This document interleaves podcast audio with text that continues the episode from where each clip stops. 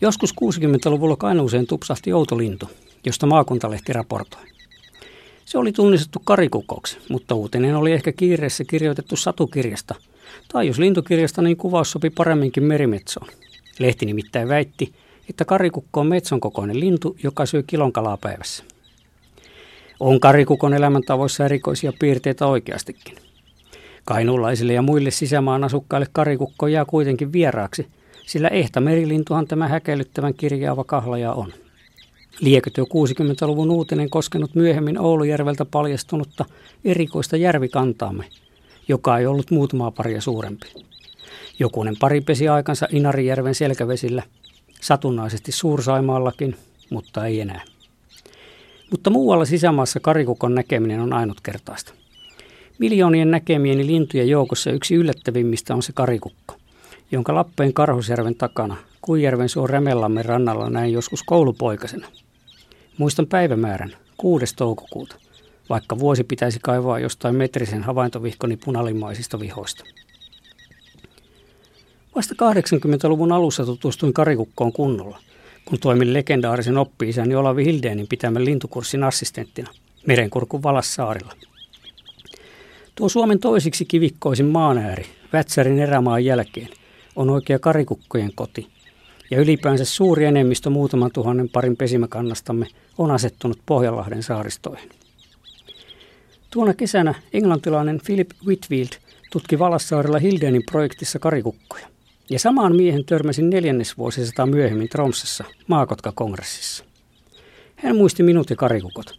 Kumpikin olemme vanhentuneet aika tovin ja vaihtaneet tutkimuskohteita, mutta silti hengissä toisin kuin hänet sen aikaisista Valassaarten karikukoista yksikään. Vaikka hyvällä tuurilla nekin voivat muiden kahlajien tavoin elää jopa vuosikymmeniä. Karikukko on ilmeikäs ja hauskanoloinen saaristolintu. Se tähystää näkyvästi luodonlailla tai lohkareen päällä – tiukuttaa tuon tuosta hermostuneelta vaikuttavaa ääntä. Kun ihminen rantautuu karikukon kotisaarelle, se taapertaa kyyryssä kauemmas ja kitisee yhä paheksuvammalla sävyllä rauhanhäiritsijälle. Vasta viime tingassa lintu turvautuu vinhaan pakolentoon ja pyrehtää joskus naapuriluodolle asti. Kiivailee karikukko lajikumppaniensakin kanssa. Toraisa on sille sopiva adjektiivi. Sotkien, sorsien, koskeloiden, uikkujen ja hanhien lailla – Karikukotkin hakeutuvat mielellään tiire- ja lokkiyhdyskuntiin. Sillä valppaat ja isona joukkona pesivät valkosiivet huomaavat ja karkottuvat varikset, minkit ja muut pesärosot yhdyskuntiinsa liepeiltä. Muutkin linnut hyötyvät tästä ilmapuolustuksesta. Ne kyyristelevät siellä kuin sateenvarjon alla, ja siksi lokkien hävittäminen on mitä haitallisinta riistanhoitotyötä, vaikka sitä juuri sellaisena perustellaan. On karikukolle tiire- ja lokkinaapureistaan muutakin iloa. Karikukka nimittäin hiippailee niiden munapesien liepeillä kuin muina miehinä. Kääntelee pikkukiviä, hyönteisiä, nilviäisiä, äyriäisiä ja muita ötököitä etsiessään. Mutta vähintään puolella silmällä se vilkuilee hautovien valkolintien suuntaan. Jos tiira tai lokkiemo varista hätistäessään tai muusta syystä sentää ilmaan, piipertää karikukko viipymättä paikalle ja nokkaisee yhden munista omaksi appeekseen.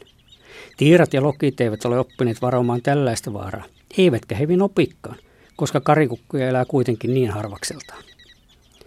Karikukko on muiden kahlajien tavoin kestävä lentäjä. Esimerkiksi Siperiassa ja Alaskassa pesivät linnut yleensyövät ennen syysmuuttoa kootakseen ihon alle muutaman kymmenen gramman rasvavaraston, jonka turvin ne jaksavat lentää jopa viitisen tuhatta kilometriä, eli kolmatta vuorokautta merenulapoiden yli. Suomalaiset karikukot pysähtyvät heinä-syyskuussa tankkaamaan lyhyemmin etapin pitkin Euroopan ja Afrikan länsirannikkoja – joille ne asettuvat talveksikin. Keväällä ensimmäiset karikukot palaavat Pohjan ja Suomenlahdelle jonakin yönä vapun korvalla. Ja toukokuun puolivälin jälkeen lähes kaikki karikukkomme tiukuttavat taas kiihtyneen oloisena lyhyellä kesävierailullaan meidän ilonamme. Ikävä vain, että karikukkokin kuuluu siihen häkellyttävään joukkoon, peräti kolmasosaan lintulajeistamme, jotka ovat taantuneet jo punaisen kirjan luetteleminen uhanalaisten joukkoon.